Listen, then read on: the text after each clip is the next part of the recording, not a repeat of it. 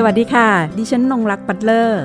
นี่คือพื้นที่ของคนชอบอ่านและชอบแชร์ ที่จะทำให้คุณไม่ต้องหลบมุมอ่านหนังสืออยู่คนเดียว แต่จะชวนทุกคนมาฟัง และสร้างแรงบันดาลใจในการอ่านไปพร้อมๆกัน กับหลบมุมอ่านค่ะ หลบมุมอ่านวันนี้อยู่กับคุณอานนท์นานมาแล้ว บุรุษพยาบาลซึ่งเป็นกวีนักเขียน ผลงานเล่มแรกกวีนิพนธ์แม่งูไม่เคยห่างหายจากหมู่บ้าน เขารอบลองลิซีไรท์ ประจำปี 2562 ซึ่งในปีดังกล่าวนะคะ จะเป็นผลงานประเภทกวีนิพนธ์ค่ะ คุณอนนท์จะมาเล่าให้เราฟังก่อนว่า ใช้เวลาในการรวบรวมผลงานกี่ปีก่อนที่จะมีการจัดพิมพ์ออกมา รวมถึงการทำต้นฉบับ ในกวีนิพนธ์เล่มนี้นะคะ จะมีการแบ่งออกเป็นสองภาคด้วยกัน นั่นก็คือ ภาคแรกฟ้าตอนนี้ฟ้าตอนนี้กับภาคสอง ปราการปรากฏ ในเล่มนี้นะครับก็ใช้เวลารวบรวมประมาณ 7-8 ปีครับน่าจะเป็นช่วงที่จบมหาลัยใหม่ ๆ มันเป็นหนังสือเล่มแรกด้วย แล้วก็เหมือนกับเป็นแบบเรียนในตัว คือช่วงที่เป็นนักศึกษาเราก็ฝึกอ่านฝึกเขียนด้วยตัวเอง พอเรียนจบก็คือมีต้นฉบับเป็นร่างแรกเก็บไว้ ซึ่ง เนื้อหาส่วนใหญ่ก็จะพูดเรื่องความรุนแรงในสามจังหวัด ก็จะอยู่ในภาคแรกนะครับ ที่ชื่อว่าฟ้าตอนนี้ฟ้าตอนนี้ แต่ตอนนั้นคือมันยังสเปะสปะมากๆ ยังไม่ได้วางคอนเซปต์อะไรเลย หลายชิ้นคือเขียนด้วยความรุ่มร้อนของวัยหนุ่ม เขียนด้วยอารมณ์ตั้งคำถาม เขียนด้วยความสงสัยอย่างเดียวเลย สิ่งที่ดังอยู่ในหัวตอนนั้นคือทำไมคนถึงต้องตาย ในเวลาที่มันรวดเร็วขนาดนั้นนะครับในบางคนก็ตายตั้งแต่ยังเด็กตั้งแต่ยังหนุ่มนะเขาเหล่านั้นผิด เขาเหล่านั้นผิดอะไรนะทำไมเราอยู่ในสังคม ร่วมกันไม่ได้ อารมณ์ประมาณนี้เลยครับที่ที่ทำให้ผมรู้สึกอยากจะเขียน แล้วก็ลองผิดลองถูกกับการทำต้นฉบับ ด้วยตัวเองอยู่สักพัก แล้วก็ ด้วยความเป็นเด็กนะครับ ก็เลยอยากจะลองส่งงานให้กับสำนักพิมพ์ ทั้งๆทที่พอมองย้อนไปคืองานตอนนั้นมันก็ยังไม่พร้อมเท่าไหร่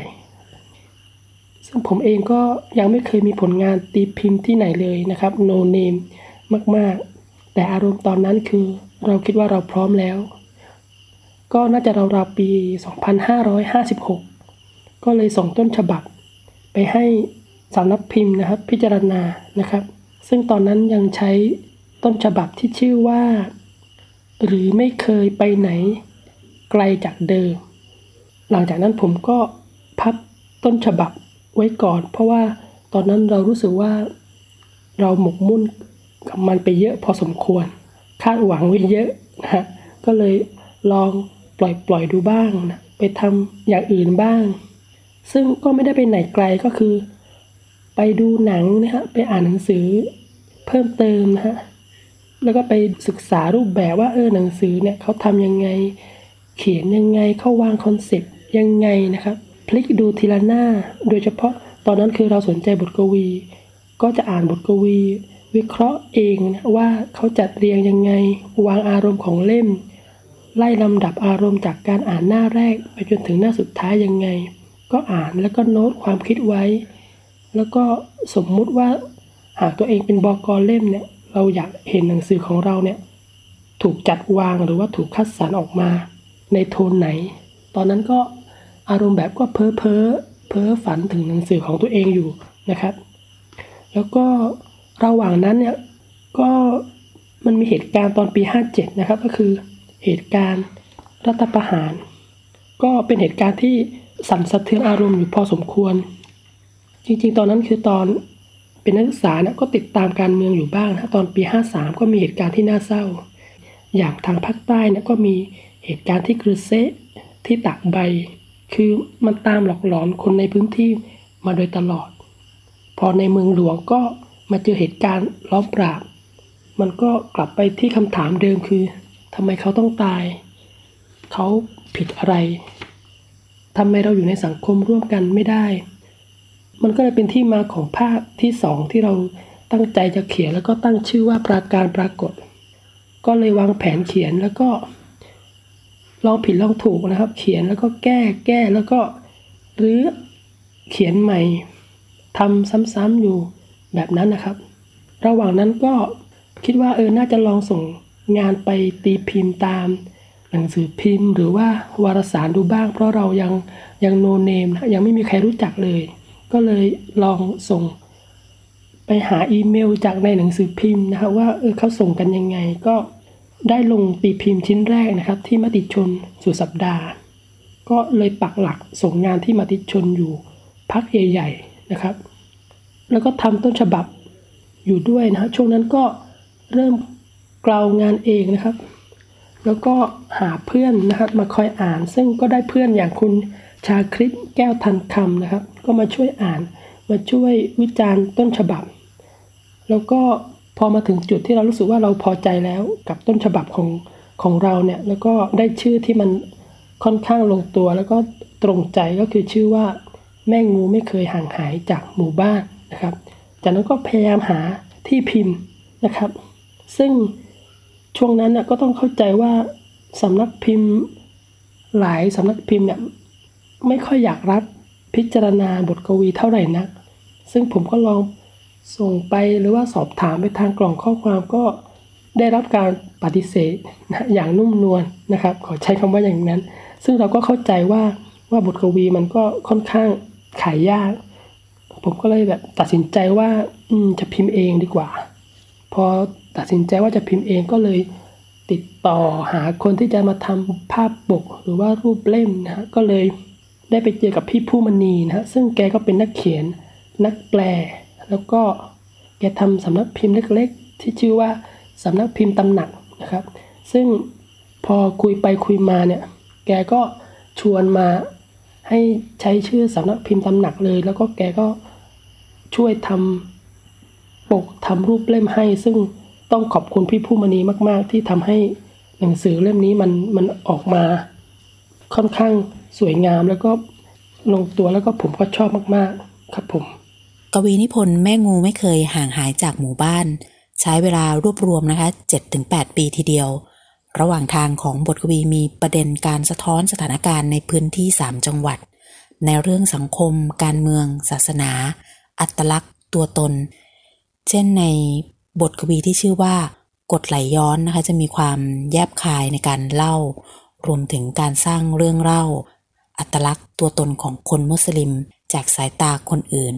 หรือบทไม่มีแพะ แพะที่เป็นสัญลักษณ์ในหลายความหมาย บทตีตรา บทที่ชื่อว่าสันติภาพของคุณ หรือแม้แต่บทส่งท้าย แม่งูไม่เคยห่างหายจากหมู่บ้าน ซึ่งเป็นชื่อของรวมกวีนิพนธ์เล่มนี้ด้วยนะคะ ประสบการณ์ในพื้นที่นะคะทำให้คุณอานนท์นำวัฒกรรมสำคัญเหล่านี้ มาผูกเป็นเรื่องเล่าผ่านการเขียนกวี ในจำนวน 47 ชิ้นด้วยกัน ทีนี้เราต้องมาดูว่าเอ๊ะคุณอนนท์เองเนี่ยตั้งใจไว้แค่ไหนว่าจะสะท้อนออกมาให้ครอบคลุม ความยากง่าย ในการที่จะเก็บเรื่องในพื้นที่มาเล่า รวมถึงเป็นผลงานเล่มแรกด้วย คุณอนนท์อยากให้คนอ่านเห็นอะไรนะคะ คาดหวังอะไรหรือเปล่า แล้วมันไปสัมพันธ์กับตัวตนของตัวเองอย่างไรบ้าง ตอนที่ผมเขียนงานนะครับ ผมก็ไม่เคยคิด คือไม่ได้คิดหรือว่าตั้งเป้าหมายมาก่อนว่างานชิ้นนี้อยากให้มันแบบคลุมเครือ งานชิ้นนี้อยากให้ออกมาแบบอ่านง่าย ให้อ่านยากคือ ไม่ได้ตั้งอะไรเลยครับ ไม่ได้ตั้งแม้กระทั่งว่า งานมันต้องหนา งานมันต้องบาง ต้องนับจำนวนชิ้นในเชิงปริมาณว่าต้องต้องกี่ชิ้นกี่ชิ้นพอมันเป็นหนังสือเล่มแรกด้วยมันก็เลย อย่างที่บอกเราก็ทำแบบลองผิดลองถูกนะครับ มันก็ไหลไปตามนั้น หลายชิ้นเราก็ต้องคัดออก เพราะว่าพอมันมารวมเล่มแล้วเนี่ยเรารู้สึกว่าเราไม่ชอบ บางชิ้นก็เคยผ่านพิมพ์มาแล้ว คือมันมันดูดีเมื่อมันอยู่โดดๆแต่พอเอามารวมกับชิ้นอื่นมันมันพลอยทำให้ชิ้นอื่นดรอปลงไปก็เลยต้องคัดออก แล้วก็คัดไปคัดมาก็เหลือ 47 ชิ้นที่ ที่ผมชอบนะครับ แล้วก็ผมก็มองว่าการคัดสรรหรือว่าการคัดเลือกเนี่ยมันก็คงจะมาจากอิทธิพลมาจากการอ่าน หนังสือนะซึ่งสะสมมา ซึ่งต้องบอกว่างานวรรณกรรมเนี่ยที่ที่ผมชอบงานวรรณกรรมเนี่ยเพราะว่าวรรณกรรมมันมันไม่ได้บอกอะไรผม แบบตรงๆ เพราะว่า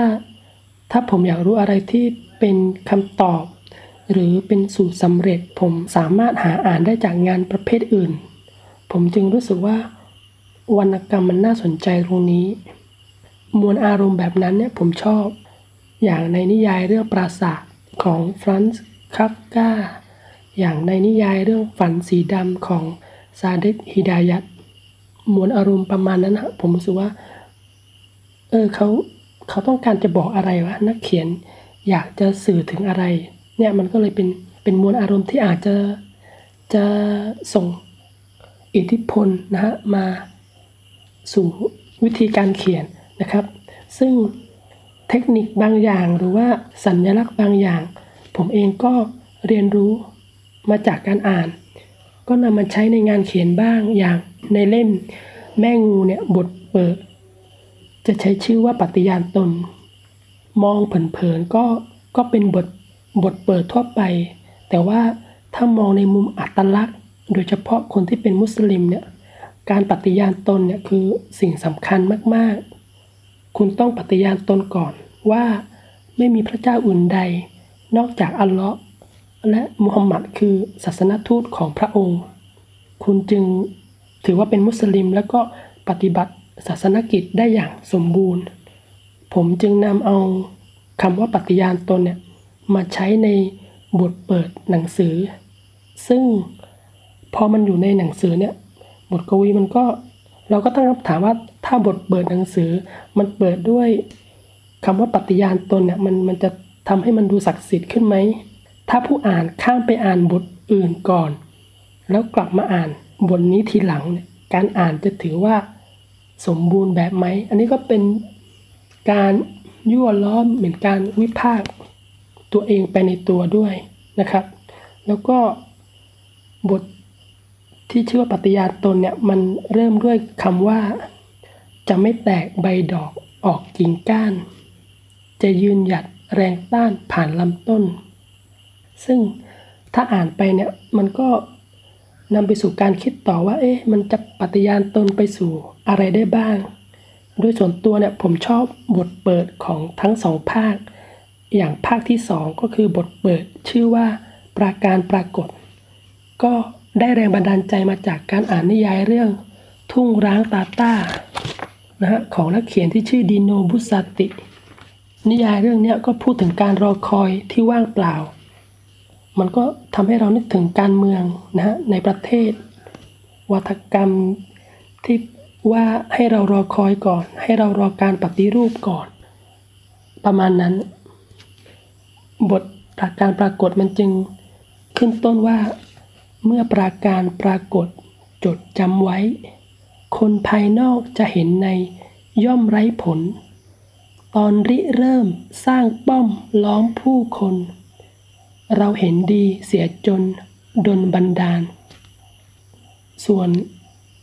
บทอื่นๆที่เหมือนที่พี่นงรักยกมาอย่างไม่มีแพะโดยส่วนตัวพอพอมาอ่านภายหลังแล้วก็รู้สึกว่าเราอาจจะไม่ค่อยชอบนัก เพราะว่าแพะเนี่ยถูกใช้กันกันเยอะและใช้กันมานาน มันจึงเป็นสัญญาเป็นสัญลักษณ์ที่กลายเป็นสูตรสำเร็จไปแล้ว ความน่าตื่นเต้นในการในทางวรรณกรรมสำหรับผมจึงลดลงนะครับ ส่วนงานชิ้นสุดท้ายที่ขอเอ่ยถึงตรงนี้ก็คือชิ้นที่ชื่อว่า แม่งูไม่เคยห่างหายจากหมู่บ้าน จริงๆ ชิ้นนี้เนี่ยเป็นชิ้นที่สำคัญมาก มันเหมือนเป็นจิ๊กซอที่ผมรอคอย ซึ่งเล่าที่มาที่ไปก็คือระหว่างทำต้นฉบับเนี่ยผมยังยังหาคอนเซปต์หรือว่าหาแกนหลักของเล่มไม่ได้ มันก็ยังคงสเปะสปะนะครับ วันหนึ่งผมก็ลองทิ้งต้นฉบับไว้แล้วก็ออกไปใช้ชีวิต ออกไปทำอย่างอื่นนะครับ แล้วก็วันหนึ่งเนี่ยผมไปเดินตลาดนะไปเดินตลาดแถวชนบท แถวบ้านเกิดนี่แหละครับ แล้วก็เห็นผู้คนกำลังมุงดูบางสิ่งอยู่นะผมก็เลยเดินเข้าไปใกล้นะครับ ก็เห็นภาพซึ่งมันก็เป็นภาพที่เราก็พบเห็นได้ทั่วไปก็คือมีมีหมองูเนี่ยนำงูตัวใหญ่มามาแสดงนะครับ แล้วเขาก็จะแบบ ขายของไปด้วยขายพวกยาพวกของขลัง แล้วคนพวกหมองูนะเขาก็จะแบบเป็นคนที่พูดเก่งนะฮะหวานล้อมเก่งนะฮะจนบางคนก็ใจอ่อนซื้อนะฮะบางคนก็เราดูแววตาเขาเขาซื้อ เพราะเพราะความหวาดกลัว ผมก็แบบตอนนั้นมันรู้สึกแบบคิดไปไกลถึงโครงสร้างสังคมนะมือที่มองไม่เห็นอำนาจบางอย่างที่กดทับเราไว้ให้ให้ยอมจำนน ผมจึงรู้สึกว่า เฮ้ยเฮ้ยนี่แหละ คือสิ่งที่เราอยากอยากนำเสนอ ในในเล่มบทกวี ตอนนั้นคือรีบกลับบ้านเลย คือรู้สึกว่า เฮ้ยดีใจมองเห็นภาพรวมแล้วว่า ผมสามารถปิดเล่มบทกวีเล่มนี้ได้ จากบทกวีที่ชื่อ แม่งูไม่เคยห่างหายจากหมู่บ้าน แล้วก็เลยนำมาเป็นชื่อเล่มนะครับ ได้ฟังการเล่าถึงที่มาของชื่อกวีนิพนธ์เล่มนี้นะคะ แม่งูไม่เคยห่างหายไปจากหมู่บ้าน ช่วงท้ายคุณผู้ฟังรู้สึกตื่นเต้นไปด้วยหรือเปล่า ไม่แน่ใจเหมือนกันนะคะ แต่สำหรับดิฉันได้ฟังแล้วคุณอนนท์ได้เล่าเป็นนักเล่าเรื่องที่เล่าเล่าเรื่องได้ชวนติดตามนะคะ ในการที่มาที่ไปของชื่อบทกวีชื่อนี้นะคะ แล้วทีเนี้ยพอไปเห็นเหตุการณ์ในตลาดได้เห็นหมองูนะคะเขาก็ได้เล่าให้เราฟัง ก็เลยรู้สึกว่าเออตื่นเต้นน่ะแล้วเขาก็รู้สึกว่าเขาคลิก เขาได้ชื่อเรื่องมาแล้วโอ้โหรีบกลับมาเขียนเลยนี่ไปต่อได้เลยนะคะ หนังสือเล่มนี้แล้วค่ะได้สะท้อนนะคะ โครงสร้างของสังคมมือที่มองไม่เห็นอำนาจบางอย่างที่ทำให้เรายอมจำนนนะคะ บทเปิดหนังสือ ปฏิญาณตน เป็นทั้งการยั่วล้อแล้วก็วิพากตัวเองไปด้วย และบทเปิดภาคที่สองของกวีนิพนธ์ชุดนี้ คุณอนนท์ได้อธิบายให้ฟังถึง บทบางบทนะคะที่หยิบยกมาอ่านให้ฟัง แล้วก็สะท้อนถอดความหมายให้เราได้เข้าใจด้วยนะคะว่ามีความหมายอย่างไร อันนั้นคือในมิติของผู้ที่เป็นคนเขียนนะคะ ส่วนแม่งูไม่เคยห่างหายไปไหนเนี่ย คุณอนนท์เองก็ได้พูดถึงว่ามันเป็นจิ๊กซออันหนึ่งที่แบบเขารอคอยนะคะแล้วเขาก็ไปเจอจิ๊กซอชิ้นเนี้ยแหละค่ะ ที่ตลาดด้วยนะคะกับหมองูคนนั้นนะคะ เอาละค่ะเมื่อบุรุษพยาบาลนะคะ ไปเจอหมองู เลยอยากจะต้องย้อนกลับไปก่อนว่า คุณอนนท์เองก็เป็นบุรุษพยาบาลนะคะ ที่จังหวัดยะลา คงต้องให้เล่าแล้วว่าทำไมถึงเลือกเรียนด้านนี้และการเรียนพยาบาล เปิดโลกกระทัดการอ่านของเขาอย่างไรนำปรับใช้อย่างไรในการทำงานเขียนควบคู่กันไปด้วยนะคะ ผมจบพยาบาลศาสตร์บัณฑิตนะครับ จากวิทยาลัยพยาบาล บรมราชชนนี สวรรค์ประชารักษ์นครสวรรค์ คือ ที่ไปเรียนด้านพยาบาลเนี่ยก็คือเพราะที่บ้านที่บ้านอยากให้ไปนะครับ ทั้งทั้งที่จริง ๆ มันไม่ได้อยู่ในความคิดเลย ในหัวตอนนั้นคือ พอที่บ้านบอกว่าให้ไปเรียนพยาบาลเนี่ยมันนึกถึงภาพเด็กผู้หญิงใส่หมวก แล้วก็ถือถาดยา เดินไปที่เตียงคนไข้นะครับ ซึ่งมันเป็นภาพที่แบบมันดูขัดแย้งกับบุคลิกเรามาก ๆเลยนะครับ แต่ว่า คือตอนนั้นเนี่ยผมเนี่ยอยากเป็นครูมากกว่า เพราะว่าที่บ้านเนี่ยก็ก็เป็นครูกันหมด แต่ว่าเราเนี่ยดันไปสอบครูไม่ติด แล้วก็ไม่รู้ยังไง ดันไปติดคณะพยาบาล ซึ่งเป็นเป็นนักเรียนทุนด้วยก็เลย ก็เลยว่าจะยังไงดี ก็คุยกับที่บ้านที่บ้านก็เชียร์ให้เชียร์ให้ไปเรียนด้านพยาบาลนี่แหละก็แบบ กล่อมเราว่าแบบผู้ชายก็เรียนได้พยาบาลสมัยใหม่เนี่ยเขาก็รับรับผู้ชายไปเรียน เราก็แบบลำบากใจมาก แต่ว่าสุดท้ายก็ไปนะครับ แต่ว่าก็มีข้อแม้อย่างหนึ่งก็คือ เรารู้สึกว่า ขอไปเรียนที่อื่น เพราะตอนนั้นคือเราก็เริ่มอ่านวรรณกรรมบ้าง แล้วก็วรรณกรรมเนี่ยมันมันคอยแต่จะกระตุ้นให้เรารักการเดินทาง รักการรเผชิญสิ่งใหม่ ๆ และเหมือนจะไปอ่านเจอข้อความที่เขียนประมาณว่า การงานที่หล่อเลี้ยงชีพ การงานที่หล่อเลี้ยงจิตวิญญาณ บางคนเนี่ยโชคดีที่สามารถได้ทำทั้งสองอย่างในงานงานเดียว แต่บางคนเนี่ยก็ต้องแยกกันทำทีละอย่าง แล้วก็มีหลายคนเนี่ยที่ต้องเลือกทิ้งอย่างใดอย่างหนึ่งไปนะครับ ซึ่งผมก็แบบโอเค พอเราชัดเจนกับ มุมมองตรงนี้แล้วเราก็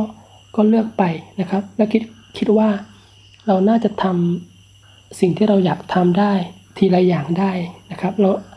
เรียนสายนี้เพื่อแบบโอเคหล่อเลี้ยงชีพ แล้วก็ถ้ามีโอกาสมีเวลาเราก็ฝึกการเขียนด้วยตัวเองนะฝึกเขียนฝึกอ่านนะเพื่อมันให้มันได้ช่วยเติมเต็มนะทางจิตวิญญาณของเราบ้างนะครับ พอไปอยู่ที่นั่นเนี่ยมันจะมี ตลาดหนังสือแบกดินนะครับ เป็นตลาดนัดเนี่ย แล้วก็มีหนังสือที่แบบเป็นหนังสือมือสองมาวางขาย ทุกวันเสาร์อาทิตย์เนี่ยผมต้องไปแล้วต้องต้องตื่นแต่เช้าไปเดินตลาดนะเพื่อที่จะไปดูว่าจะมีหนังสือเล่มเล่มไหนบ้างที่พ่อค้าจะเอามานะครับ ซึ่งผมไปเจอหนังสือแบบเล่มดีๆ เยอะมากอย่างพี่น้องคารามาซอฟอย่างเงี้ยอย่างโคดไครู เจองานของเฮมิงเวย์นะงานของวิลเลียมซาโรยันนะฮะแล้วก็งานของนักเขียนไทยก็ก็ไปเจออย่างงานของคุณสุวรรณีสุคนธานะครับ งานของหม่อมเจ้าอากาศดำเกิง แล้วก็อีกหลาย ๆ ท่าน คือมันแบบโหหนังสือดีเต็มไปหมดเลยเนี่ยผมอุทานเลยแบบบ้าไปแล้วเนี่ยมันมันสวรรค์สำหรับคนที่รักหนังสือจริง ๆ เลย ผมก็เลย เริ่มเก็บสะสมหนังสือมือสองนะครับ เก็บในหอพักนี่แหละครับ ผมเนี่ยก็สนุกกับการเรียนแล้วก็อยู่ที่นั่นนะฮะเรียนทั้งเรียนด้านการพยาบาลแล้วก็ใช้เวลาว่างเนี่ยฝึกเขียนฝึกอ่านไปด้วยนะครับ พอเราไปเรียนแล้วก็เริ่มฝึกงานเนี่ยเราก็ไปเจอเคสนะฮะไปเจอความทุกข์ความเจ็บปวดคืองานพยาบาลเป็นงานที่ต้องดูแล ดูแลคนไข้นะครับ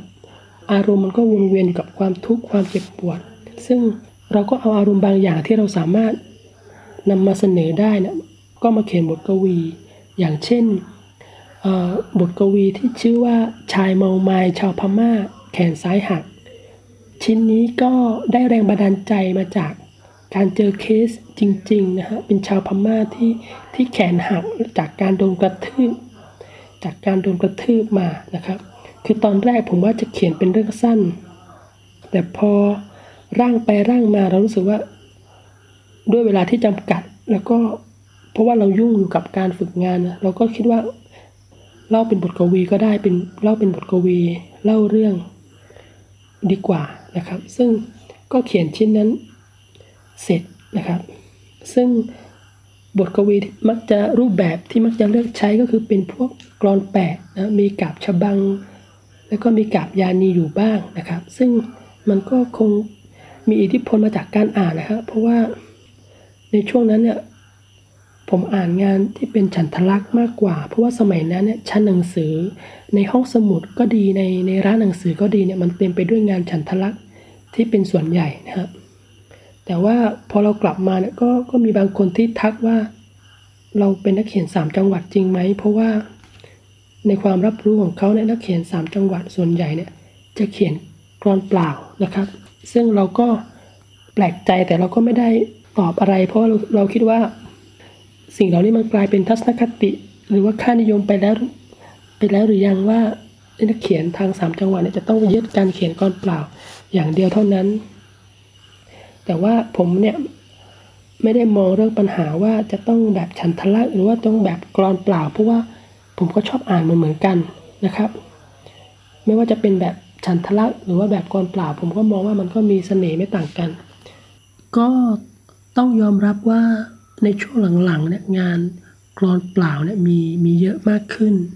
อย่างนักเขียนมุสลิมที่เขียนกรอนเปล่าเนี่ยก็ได้ดี เขียนกรอนเปล่าได้ดีมากเนี่ยก็หลายท่านนะครับ ยกตัวอย่างเช่นคุณ